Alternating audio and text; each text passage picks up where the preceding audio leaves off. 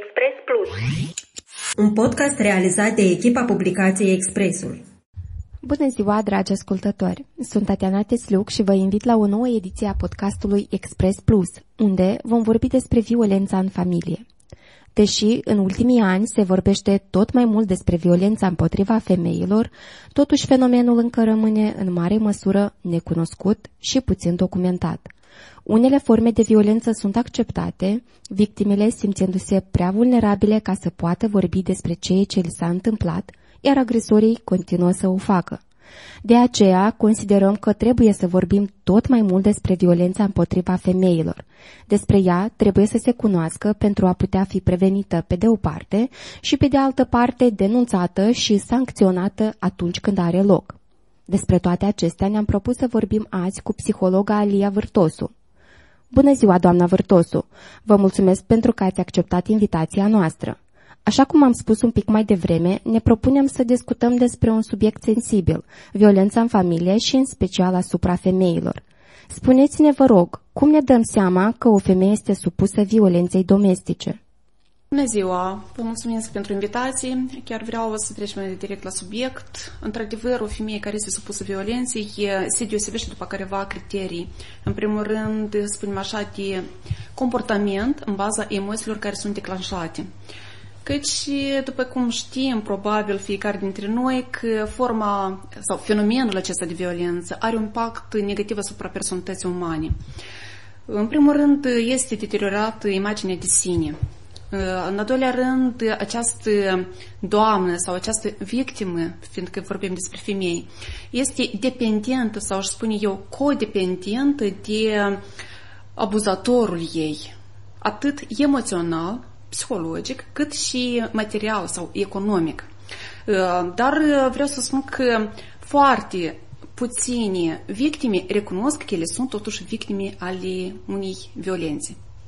Dacă violența fizică poate fi ușor depistată, fiind și cea mai răspândită formă de violență domestică, în ceea ce privește semnele abuzului psihologic, din păcate nu sunt atât de vizibile. Care ar fi semnele care ne-ar da de bănuit că o femeie este victima violenței psihologice? Știți, pentru a da careva caracteristici a unei victime care este uh, sub influența unei violenții uh, psihologice, eu aș uh, da o definiție ce este de fapt o violență psihologică. Pentru că dacă am ști în ce constă această violență, acest, această formă sau acest tip de violență, atunci îmi voi da seama eu ca specialist că această doamnă sau această victimă trece prin această formă de violență, prin careva semne pe care le manifestă. Spre exemplu, ce este o violență psihologică? Ea este o provocare stărilor de tensiune, de suferință psihică, prin a impune voință sau controlul personal. Adică totul, orice formă de violență, totul practic se manifestă prin violență atunci când mergi contra voinței celuilalt. Și această victimă, da, evident că trece prin stări de derâdere, încurajare, insultare, poreclire, șantaje, manipulare din partea agresorului, primește o distrugere demonstrativă a obiectelor din partea agresorului, este permanent amenințată verbal, prin afișare, să spunem așa, a armelor sau prin lovire a animalelor domestice, da? Dacă are, spre exemplu, un animal de companie în casă, de care este atașată victima, vorbim despre victimă, agresorul cunoaște că este o legătură emoțională între ei, evident că va ataca ceea ce este mai plăcut, da? De a provoca durere sufletească, emoțională celuilalt individ. Și atunci când doamna povestește prin ce trece, prin limbajul corpului observăm foarte multe caracteristici și ea este mai inhibată, undeva evită de a povesti sau se simte mai mult izolată, are careva rezerve de se expune, pentru că este șterbată din personalitatea ei. Da, este șterbită, spun eu așa, un termen mai corect, din personalitatea ei, din eu-ul ei, o stimă de sine redusă, o stim de sine scăzută, când o întrebi cine ești tu ca personalitate, nu se poate descrie. În primul rând începe cu negația, nu, eu nu pot asta, nu pot asta, nu sunt bun nimic, uite, sunt o ratată, dar probabil așa merit, probabil că dacă el se comportă așa, înseamnă că vina este în mine. Deja observați că este o autocondamnare sau o autoînvinuire.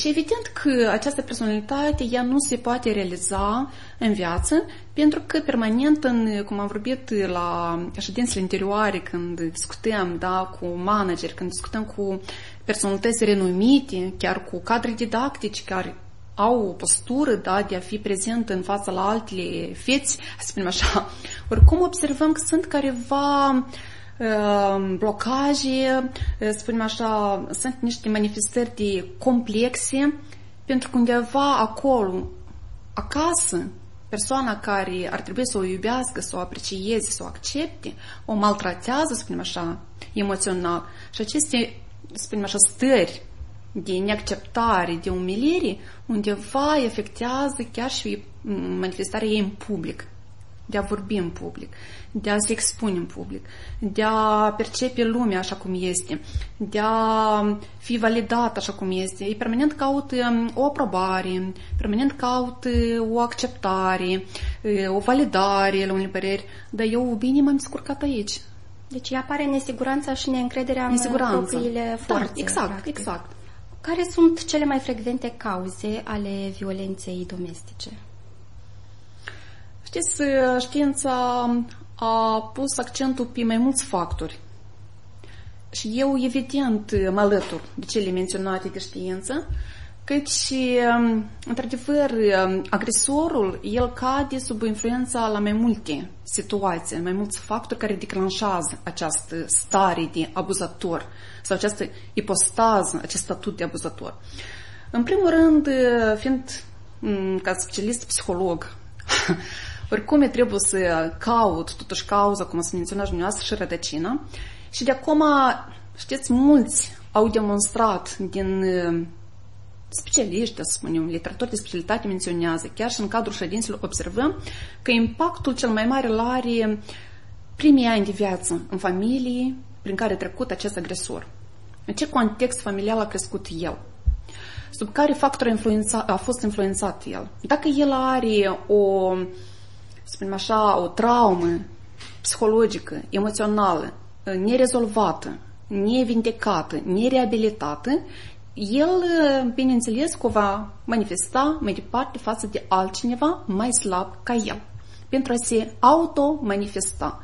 De ce, deseori spune întrebarea, la prima ședință de consiliere, despre istoricul tău. Cine ești? Cum te numești? Cu ce te ocupi? Din ce familie provii? Unde ai locuit? Cum ai fost educat? Cine este mama ta? Cine este tatăl tău? Dacă observați niște date concrete familiale din anamneză, noi așa numim, da? Apropo, sunt cazuri cu, dacă am vorbit despre anamneză, ce ține de dacă nu are vreo diagnoză medicală. Iar și este un factor. Căci pornim de aici. Cauzele le căutăm acolo, în rădăcină. Dar pe parcurs, fiind educat într-o familie bună, sunt și alte extreme, da? Fiind fără diagnoză medicală, dar este o personalitate colerică, care nu a fost educată de a-și gestiona emoțiile, evident că el, la orice stare de declanșare sau de frustrare, el își va manifesta această furie față de cineva. Unii își manifestă față de obiecte, dar alții față de personalități, față de indivizi. De ce să spun că este un factor anumit concret? Nu. Este o cercetare, o examinare, o analiză a situației, totuși ce l-a făcut pe acest abuzator să fie violent. Apropo, vreau să fac așa o paranteză deschisă, pentru că acum este așa un termen care se vehiculează foarte des, bullying. Căci violența, ea se manifestă în fie o singură dată sau de două ori, sau periodic, uneori, din când în când. Dar bullying este o formă de violență care se repetă în mod repetat asupra aceeași persoană. Și ca să mă înțelegeți, dacă victima, ea nu este ajutată, da? Sau de undeva ea nu și-a dat seama că este în statut de victimă, atunci evident că ea va trece și în mod cert va trece prin acest scenariu repetat de a fi abuzată, ceea ce se transformă de acum în bullying. Uh-huh. Și acești factori vă spun că sunt foarte mulți. Fie că sunt chiar și niște factori din exterior, când iarăși o personalitate abuzator, el iarăși are o neîncredere în sine, o stimă scăzută, o stimă redusă, o frustrare, iarăși o așteptare nerealizată. Și am mai căzut sub influența la alți factori, cu uite, cineva din prieteni nu i-au realizat sau s-au realizat, dar el nu, și iarăși caută vinovatul. Uh-huh. Și anume e faptul ăsta că nu căutăm unde este problema sau din ce cauză, dar căutăm permanent să dăm vină pe cineva, iar și duce la o formă de violență care este manifestată față de cine? Față de cineva mai slab, fie față de copii, fie față de soții. Ce le oprește pe multe femei care sunt supuse violenței să ceară totuși ajutor? Iar sunt o gamă întreagă de justificări, aș spune eu. Chiar undeva am citit așa printre rânduri că femeia e nebătută ca casă nematurată, ceea ce se vehiculează și în ziua de azi, cu părere de rău, în multe localități chiar rurale. Unii bărbați chiar confirmă acest fapt, dar sunt și multe doamne care confirmă, da, înseamnă că dacă mă iubești și mă bate. Cu toate că este o expresie demodată, aș spune eu, pentru că acum lumea este citită, dar oricum se vehiculează, oricum se transmite. Este rădăcinată, probabil, ancorată, aș spune eu, da. Și de ce este un stereotip, o prejudicată, cu uite, cum eu să mă duc să spun cuiva că sunt bătută sau maltratată, mai ales în acest mediu rural, unde vecin cu vecinul, cu metru cu metru, se cunosc naș cu finul și tot satul este ca în palmă, știți? Acest stereotip și prejudicat încurcă sau blochează, stopează ca doamna sau victima, femeie, să se adreseze după ajutor. Asta e unul la mână. Dar este și a doilea moment. De multe ori, femeia, sunt din elea care sunt mai îndrăznețe, care nu suportă să fie maltratate sau înjosite, s-au adresat odată după ajutor, ținând cont de faptul că a fost fără succes de schimba comportamentul agresorului sau a fost dezamăgită complet de implicarea altor structuri în cazul dat, de acum lasă mâinile în jos și nu se mai adresează. Suportă cum poate fi, divorțează. De acum se separă total, definitiv. Dar sunt cazuri puține de astfel. Uh, și totuși, ce le-ar motiva pe aceste femei să ceară ajutorul, necătând la toate că nu au în spate un, un suport al familiei care să o înțeleagă să, și ea rămâne singură cu problema ei? Știți, printre rânduri n-am menționat faptul că am vorbit mai sus, de multe ori victimele sunt foarte dependente, atât financiar cât și economic, nu mai vorbesc de partea emoțională, față de soțului sau față de abuzator, mai ales dacă el este unica sursă de venit. Uh, și totodată sunt unele doamne, iarăși vorbesc de localități rurale, nu știu unde să se adreseze.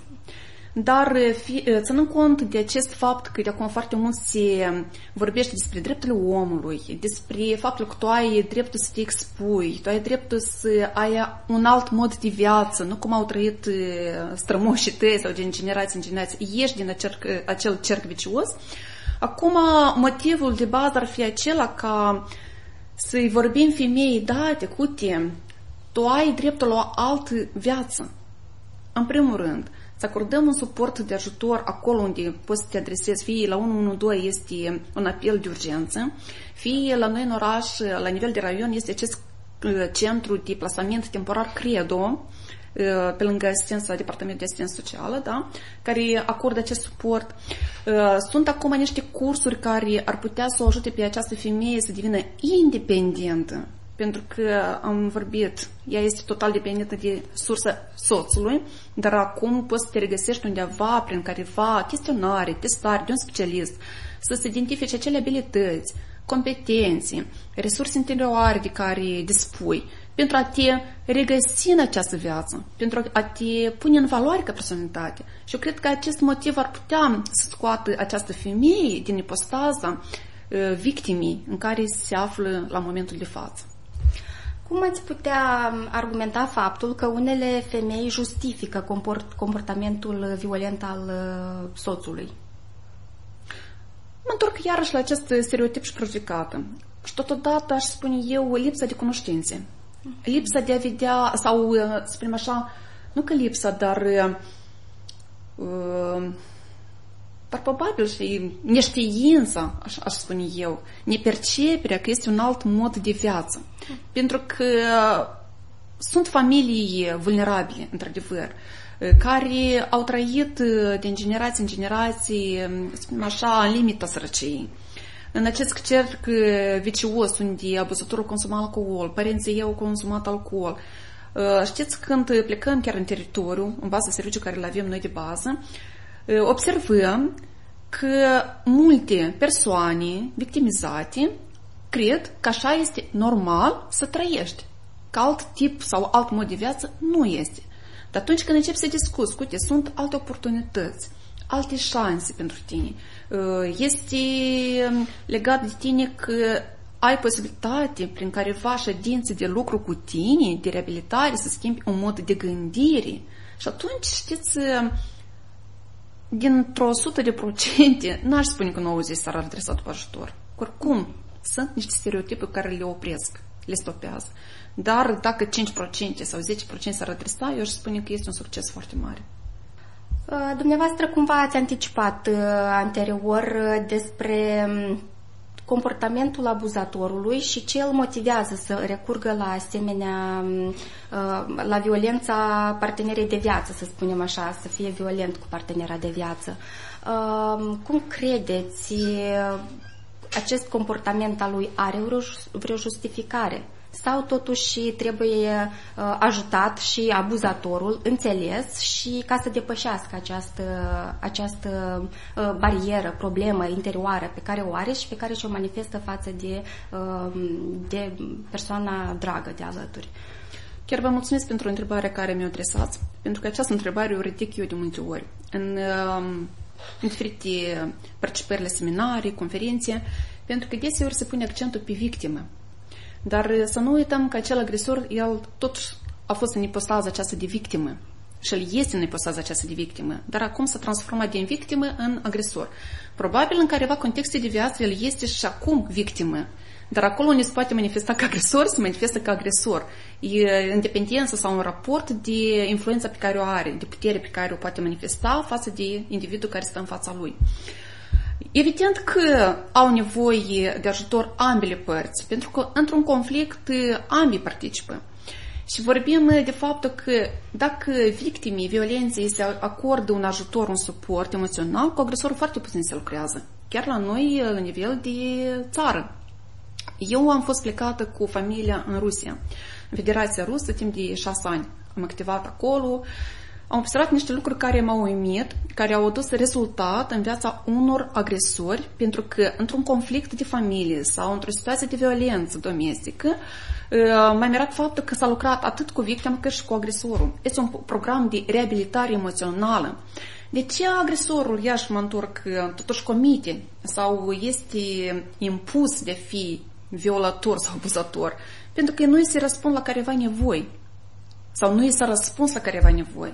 Și anume, prin acest lucru asidu, este un lucru foarte complicat cu astfel de persoane, pentru că ei nici nu recunosc că au nevoie de ajutor. Este și orgoliu acesta, știți, este uh, această barieră că la mine totul este normal, eu nu am nevoie de ajutor. Dar când uh, primul contact se formează la prima ședință, când uh, persoane se acordă o platformă de încredere, de siguranță, de suport, de empatie, uite, sunt aici ca să te ajut, nu să te critic, nu să te judec. Atunci, discutând cu acest agresor, observăm că are foarte multe nevoi neacoperite. Bineînțeles că comportamentul lui de abuzator nu se justifică nici de cum, pentru că o violență naște altă violență. Dar ideea că el are nevoie de acest ajutor este clar și cert. Cu părere de rău, la noi în țară nu am auzit de ace- astfel de centre de reabilitare, pentru că corectarea unui comportament durează, depinde iar de temperament, de e, aluatul acesta cu care putem lucra, vorbesc așa mai popular, dar s-a constatat că de la jumătate de an încolo. Depinde cât este de receptiv, depinde și de specialist. ce căi are, ce pârghie are de a lucra cu acest om. Dar vă spun, menționez încă o dată ca un fir roșu, au nevoie de ajutor atât victima cât și agresorul, care a fost cândva sau este și la moment în ipostaza aceasta de victimă. Doamna Vârtosu, ce facem cu copiii care sunt nemijlocit martorii violenței domestice? Cât sunt ei de afectați de ceea ce se întâmplă în cadrul, în, în familia acestora? Ce putem să spunem? Evident că au nevoie de suport și de ajutor psihologic, de o încurajare din exterior, de un ajutor, pentru că chiar aceeași simplă ceartă pe copil îl afectează. De câte ori în cadrul consilierilor, da, copiii chiar de trei ani, de patru ani, de cinci ani, când încep a vorbi, eu observă că se ridică tonul în familie, între adulți ceva se petrece, apoi când încep a percepe informația, mesajele, încep să adreseze părinților întrebări, voi ce, nu vă iubiți? De ce vă certați? De ce v-ați căsătorit dacă vă certați? Pentru că ei înțeleg chiar și în timpul jocului afară, că dacă s-a certat cu cineva, în sufletul lui se petrece un disconfort. Dar atunci când vede că cei pe care el îi iubește se ceartă necontinent, nu mai vorbesc despre bătăi, nu mai vorbesc despre abuzul acesta fizic, cum credeți? Ce se petrece în sufletul acestui copil? Mă cert că are nevoie de ajutor. Cu părere de rău, dar unde putem să-l amplasăm pe acest copil ca să nu vadă acest mod de viață? Iarăși se începe în lucru cu adulții. Copiilor, în genere, li se, dă, li se acordă acest suport individual, dar nu înlăturând lucruri cu părinții. Se lucrează atât cu persoanele adulte, în primul rând cu persoanele adulte, apoi cu copilul. Pentru că dacă cu copilul se lucrează foarte mult, se dă totul absolut, el merge la întâmpinare, da? Depune efort pentru a-și schimba careva viziune, dar se întoarce în același mediu, este egal cu zero în lucrul nostru. Cât de bun ar fi specialistul, cât de bun ar fi copilașul, el dacă se întoarce în același mediu violent, practic, din contra, poate să-l frustreze, să apară așa o agresivitate, o, o luptă interioară, că, uite, eu nu pot accepta așa mediu și tot lucrul care l-am făcut este nul. Da? Așa că astfel de familii avem foarte multe, cu părere de rău.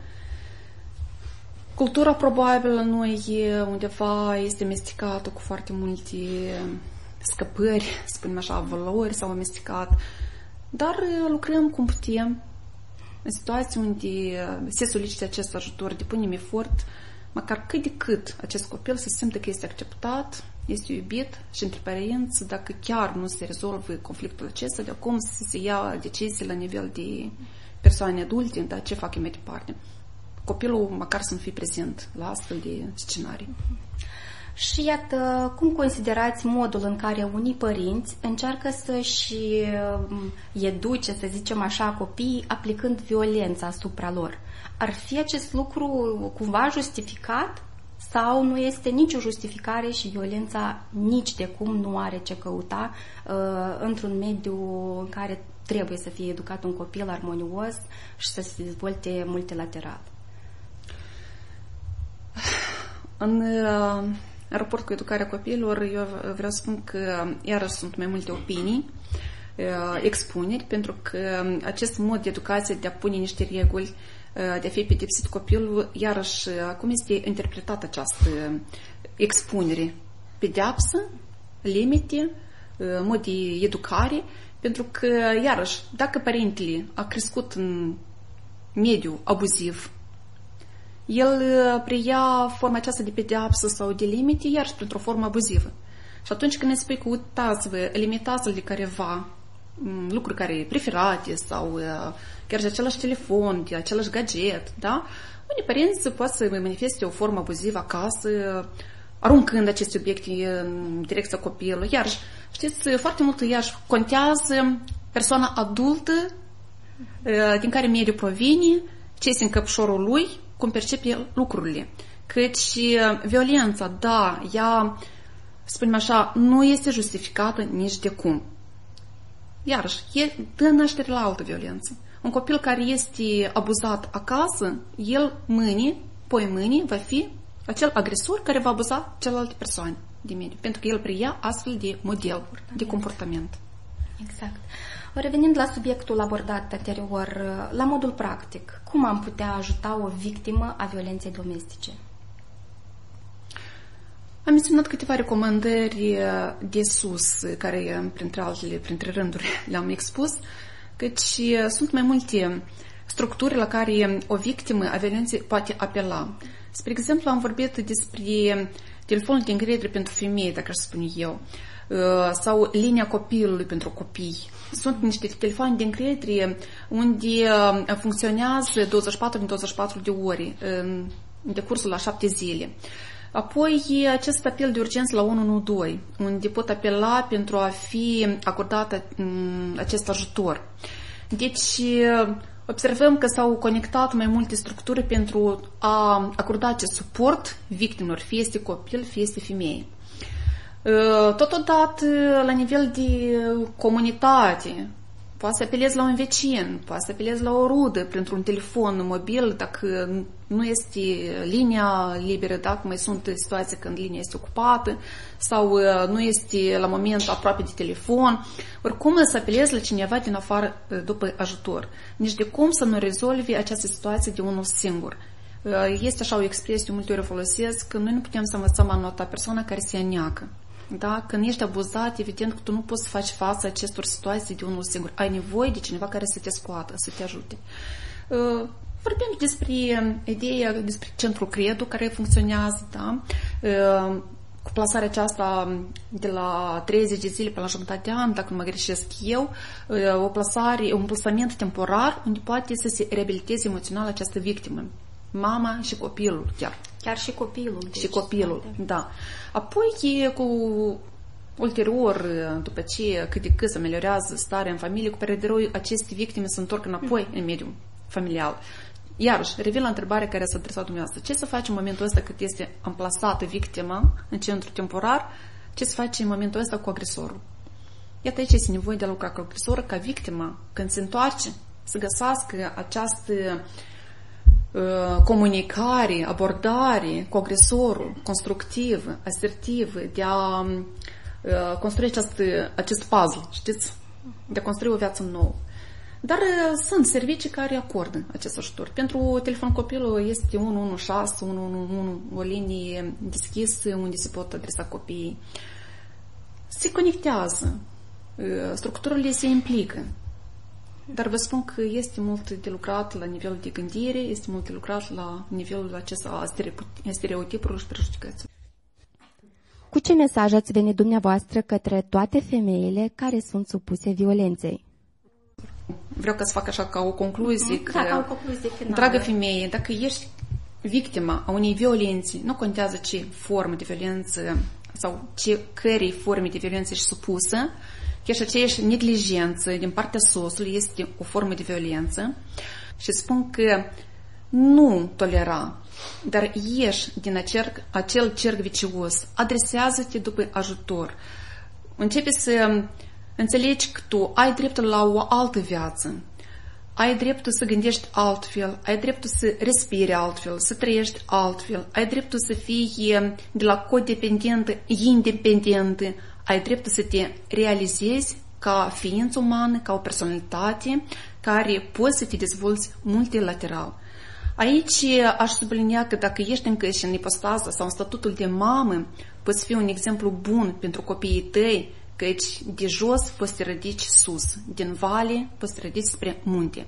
De aceea îți doresc ca să găsești acest curaj interior, această resursă importantă, ca să depășești această frică, această îngândurare, undeva anxietate, undeva frustrare și să ieși, să ieși din acest cerc vicios.